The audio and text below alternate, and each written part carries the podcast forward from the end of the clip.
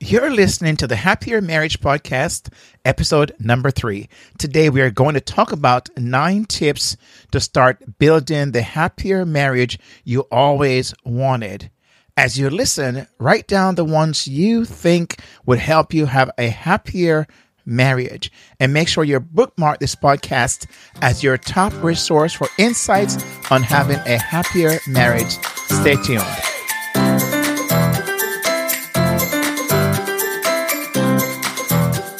Hi, I'm Kingsley Grant, a licensed marriage and family therapist, certified relationship coach, and an in demand speaker who have been married for over three decades with two adult children. I'm also the founder and CEO of Helping Families Improve, a counseling center that caters to helping families experience the life God intended for them to have. So, how do we have a happier marriage where love, respect, and deep connection takes place? That's what you'll find out as you listen to the Happier Marriage podcast.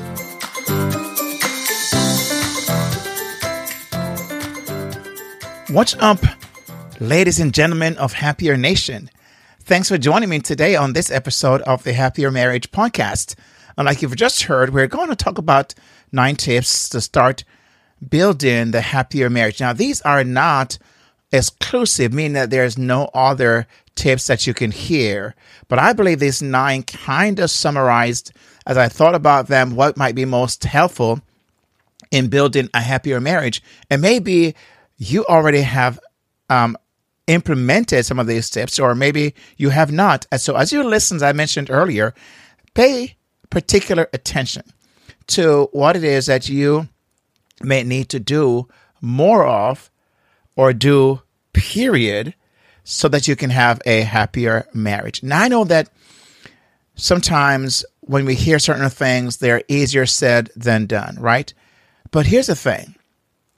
I believe that everything that is worth something that's important is going to take some work.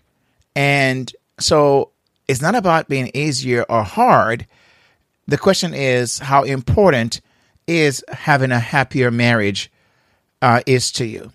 What is what are the benefits of having a happier marriage? When you think about your own personal relationship, your marriage, what would be different? What would be helpful?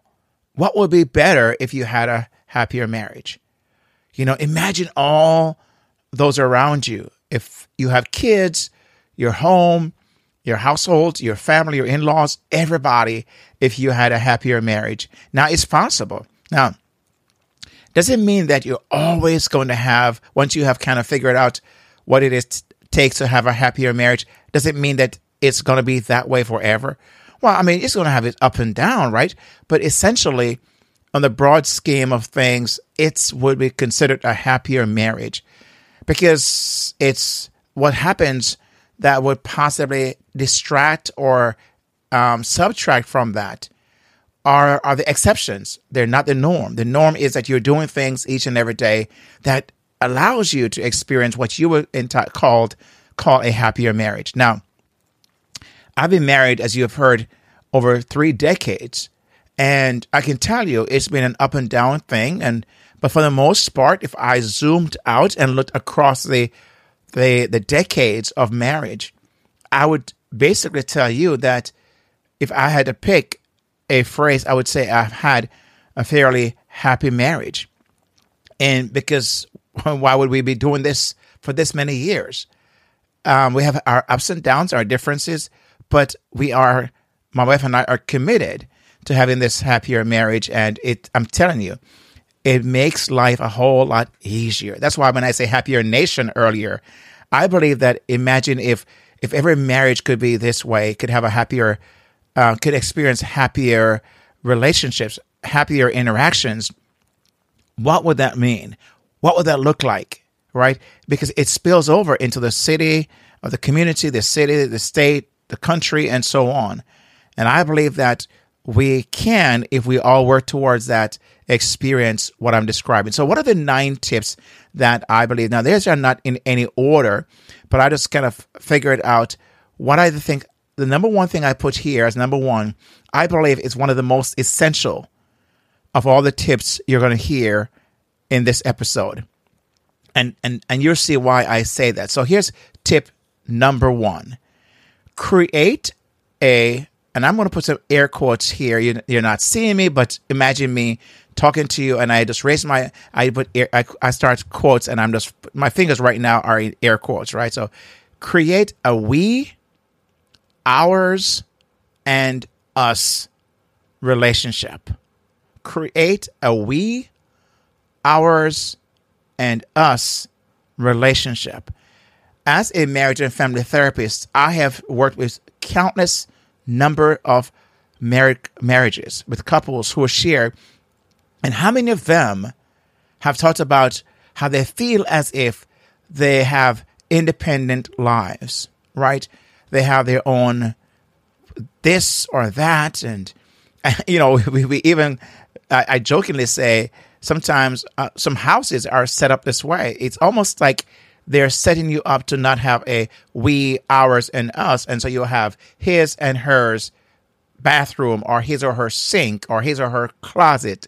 So it's almost immediately that they're starting out by saying, hey, you don't have ours, we have yours and his, and or yours and hers. Don't forget that, right? Now I know I'm, i mean I jokingly say that I understand the idea because many times you know in the in the closet hers is going to be a lot more than his. I find that to be true in my own life, and many of the people um, husbands I've spoken to have said the very same thing, right? They have you know a small little corner of the closet, and their wife have the whole house. so what happened is we need to push for a we, ours, and us. Okay. Sometimes people will say, This is my account, and that's your account. I pay this bill, and you pay that bill. My friend, that is still maintaining as if you are not in a marriage. Now, I know some relationships I um, operate that way, and I'm not here to say, you know, that is right or wrong. But I find that those who strive for, I mean, our our bills, you know, this is ours. We do this together. Okay, we are the ones who are going to pay this bill together and and begin to budget accordingly. I find that those relationships tend to have a stronger uh, fabric that holds that relationship together than those who maintain his, I mean, my account, your account, and so on. And again, I'm not. That's a whole different show. We can talk about that at some time. If you have, if you have any questions or any comment on that, I would love to hear from you about your thoughts about even your marriage. How is that set up? Do you have a we, ours, and us kind of relationship? Have you actually merged into the oneness of relationship, as God says? Right? God, His intention of marriage is that a man and a woman, when they come together, they become one. He says and they shall join together and become one. So God, who is the who is the originator, right? He's the one of um where marriage stemmed from. God is the one who said, um, who created male and female and joined them together and says, for this reason, for this reason, a man shall leave his father and mother and cleave to his wife, and they shall become one flesh, one flesh. Right. So God is into that idea of ours, we, and us as well. And I find marriages that do that it makes a whole world of difference. Now, tip number two, and I, I want the reason why I took a, little, a bit longer on this one because I believe it was so important. I had to spend a little bit more time there. I may not do it for the rest of the eight tips. Number two, speak respectfully. Speak respectfully. It's amazing sometimes how I find, I hear how some spouses speak to one another. It's in a manner of disdain or disrespect, right? It's as if they treat the person less than, rather than seeing that person created in God's image, who has dignity and is a person that need and requires that we speak respectfully to. We treat that person as if they're less than.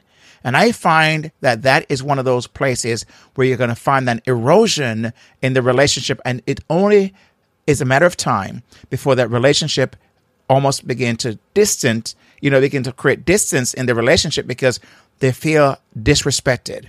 So speak respectfully to your spouse at all times, even when you're in conflict. Find a way to speak respectfully, even at that time. I know it's not easy, especially at those times, but it's necessary that you become intentional and work towards that, even in those times. As a matter of fact, it's better not to say much when you're upset and angry, right? The Bible does talk about this very thing. Say it, it says we should not do anything out anything out of anger. Okay, so we want to be very. We cannot say, "Oh, I was, I was upset. She upset me. He upset me," and so I no, no.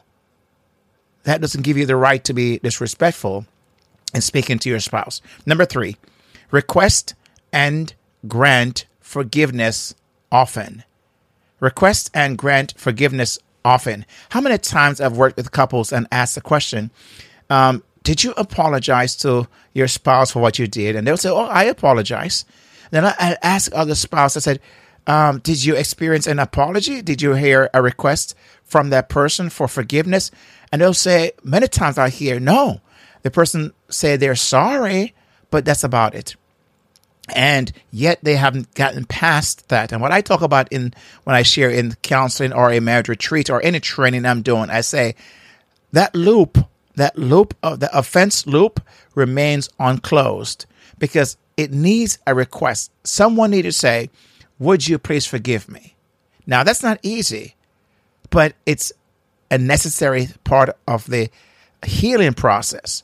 So if you're going to be in a long term relationship and you want to have a happier marriage, begin to request. So if you offend your spouse, at some point, maybe not at this very moment it happened, maybe a bit, you know, in between, uh, there's maybe some space or time has passed, not days or weeks or months, but just I mean a brief time.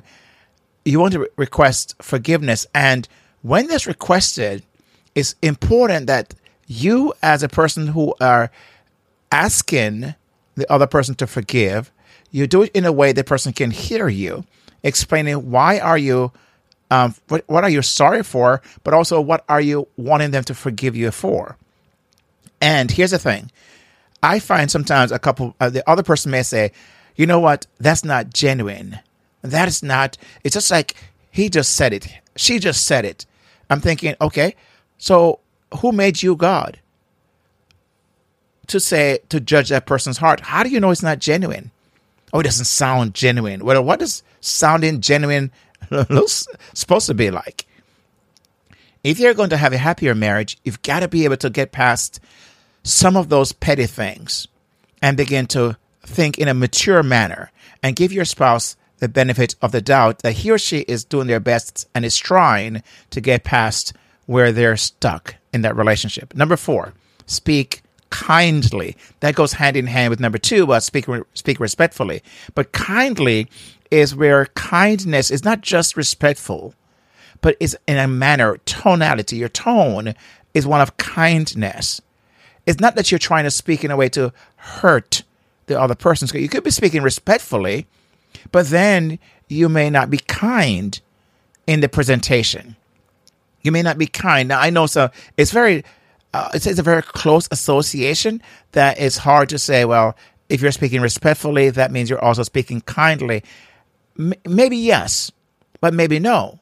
And that's why I want to add that piece to reinforce one with the other. So it may be respectfully and kindly, or kindly and respectfully, right? They go hand in hand. But it's very important that I um, differentiate and make that distinction so you can speak kindly because you know what it is like to be speak kindly to your spouse, right? Or when you're being speak, spoken unkindly to, you know what that is like. Number five, date regularly. It's amazing how many couples I've spoken to over the years that just do sporadic dating. Now, I was one of those. I must, I can raise my hand. I've been guilty of that. I've been guilty of not doing consistently setting a date and a time for my wife and I to go on a date regularly. And for for years in our early stages, we did it in the early part of our relationship. Then life happens. We get we get so busy, we would just do it when we could. May not call it a date because we didn't plan something. We just decide to do something, go to the movies or whatever the case might be. We'll call that a date. But in recent years, I would say, uh, a bit more than recent, but uh, we have made an intentional effort that we're going to find a day in the week. And now it may not be the same day or evening. It could be a date morning or a date afternoon or a date evening. But pick a date, pick, uh, pick a day, and pick a time that works for you. It may be trial and error at first, but make certain it's on the calendar and that it's a non negotiable, meaning that unless there's an emergency, then that stays on the calendar and everything else is built around that. How many times people will say, yes, we have a, a date evening or date day, but then something comes up and they shift that and put something else there. No, that should be the other way around. Nothing should move that unless it's an emergency. So date regularly. Number six, always show gratitude. I cannot tell you how many couples I've spoken to who take it for granted that saying, you know, that they don't even say thank you. I've seen it. I've been out with couples sometimes, you know, different settings and just watch watch the interaction between the spouse, the husband and the wife. And one may do something for the other, and I'm listening carefully to say, will they say thank you? It's almost like it's a given. Hey, why do I need to say thank you? And, and some couples, and again, it could be something they've learned they didn't were not taught this way. I, I understand, but I want to say, if you want to have your happier nation, I mean, happier marriage, my friend, and be in this happier nation, then you've got to show gratitude always. So your wife or your your husband did something for you, say thank you. Be gracious, show gratitude. Say thank you. Thank you for the small things because get in the habit of that what you're doing is making small deposits and you're actually saying, I noticed, I acknowledged, I recognized the effort, small as it may be. Thank you. You know, for example, my wife may cook or I may cook a meal and yes, I do cook at times. Okay. I don't cook as often as I should. I, there was, there was a time in my, where I was home for a minute for a long time and I would cook every single week because I was home and therefore I had to to learn how to cook better and and and and, and the family loved it. They loved when I cooked. I must say that myself. But here's the thing that my wife would if she cooked or I cooked, we would always make the effort to say thank you. Thank you for dinner. Thank you for breakfast. Thank you for lunch. Get in the habit of showing gratitude to your spouse. Okay? That is so important. Number 7 disengage and re engage from conflict situations for the sake of the relationship. Make sure that you find a way to dis- disengage. So many couples will stay in and they're going toe to toe. I'm thinking, wait a minute. So, what is it that you're trying to prove? Your your spouse, your husband is not your your enemy. I, ho- I hope not. Your wife is not your adversary. I hope not.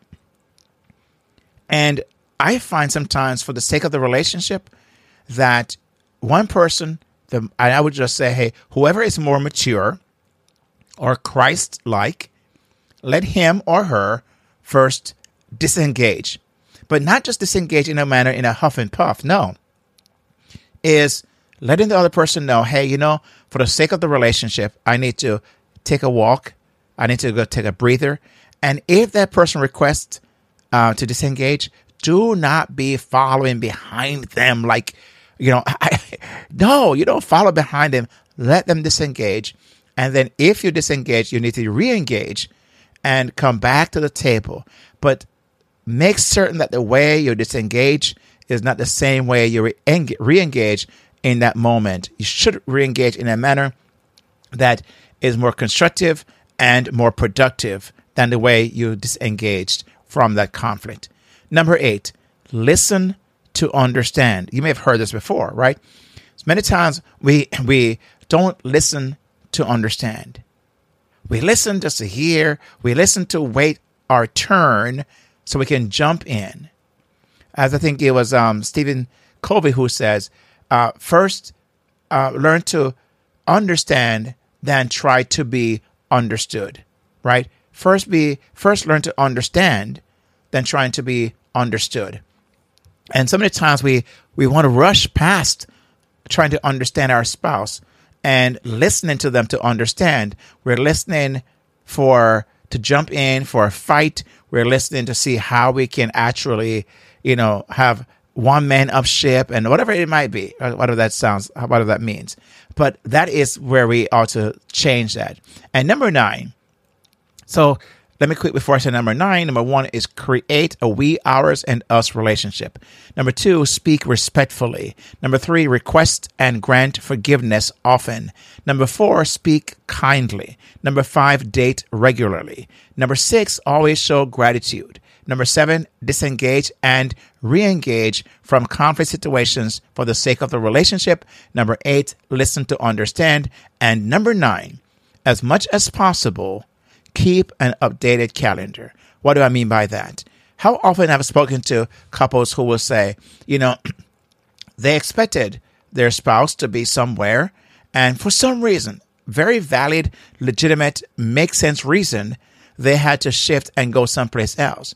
But that person didn't know that they had to go someplace else and they didn't inform their spouse. Hey, can I tell you I've been I was guilty of that. I've been guilty of that. But I have made it very important, intentional. My wife have done the same thing. So if we had to go someplace and we say, you know, we, we told our spouse, we've told each other that here's what we're going to be doing for the day or whatever the case might be, my plans on the calendar, but something changed. Something changed. As much as possible, I want to make sure my spouse knows about the change. Imagine, imagine, God forbid, something happens at some other place where you find yourself because you had a legitimate reason to go there and they're hearing, oh, guess what happened to your spouse? They're thinking, oh no, can't be. It cannot, just cannot be. Why? Because my spouse is not where they're saying he or she is. Oh, yes. And now you begin to say, but that's not where they said to me. That's why I think it's so important, my friend, to keep as much as possible an updated calendar so that your spouse have a better chance to know your whereabouts and just can vouch for you. But not just that, but it keeps the relationship very trusting and updated and it's helpful. Now, have I been guilty of just, you know, taking things up on my own and doing things and not report, not kind of shared? Yes, I have. My wife, yes, she have. But my friend, that's why I say as much as possible, as much as possible, do those things. Now, these nine tips that I've just shared with you, I believe if you can start with any with these, I believe it could really help your relationship, your marriage, and could really help you to build a happier marriage that you've always wanted. And you always wanted. So, my question now is this: Which of these tips have you do you think you need to to work on in your relationship, you and your spouse? I would love to hear from you. Let me know which of these tips resonated the most with you and how you're seeking, which of these are you, you're going to be working on. So you can reach out to me through my, you know, to podcast at kingsleygrant.com, podcast at kingsleygrant.com, or on my social media. When you see this post anywhere on social media, comment. Um, give me your feedback. Give me your question. Tell me which of these nine tips resonated the most with you and how you're going to put that into your, your own marriage. My friend, I believe that when you start to do that, you'll begin to experience what is ha- what happens in a happier nation where happier marriages exist. So join us in Happier Nation by doing these things and become one more happier marriage that we can add to the list of in our Happier Nation community. Okay. So my friend, thank you for listening. Thank you for taking the time. Please share this episode with someone and also wherever you're listening to this podcast if it's if you can, please leave a review. You know, give me a shout out. Show this show, give the show some love. Let me know that this is helpful and really is resonating with you. I would love to hear from you, and I'm looking forward to doing just that. So, my friend, with that said, from I want to just say to you, thank you again, and God bless you. God bless your marriage. God bless you to become a, have a happier marriage, and may all the things that we talked about today, with God's help, you will implement. Okay? With that said, my friend, peace out. God bless. And I'll see you on the flip side.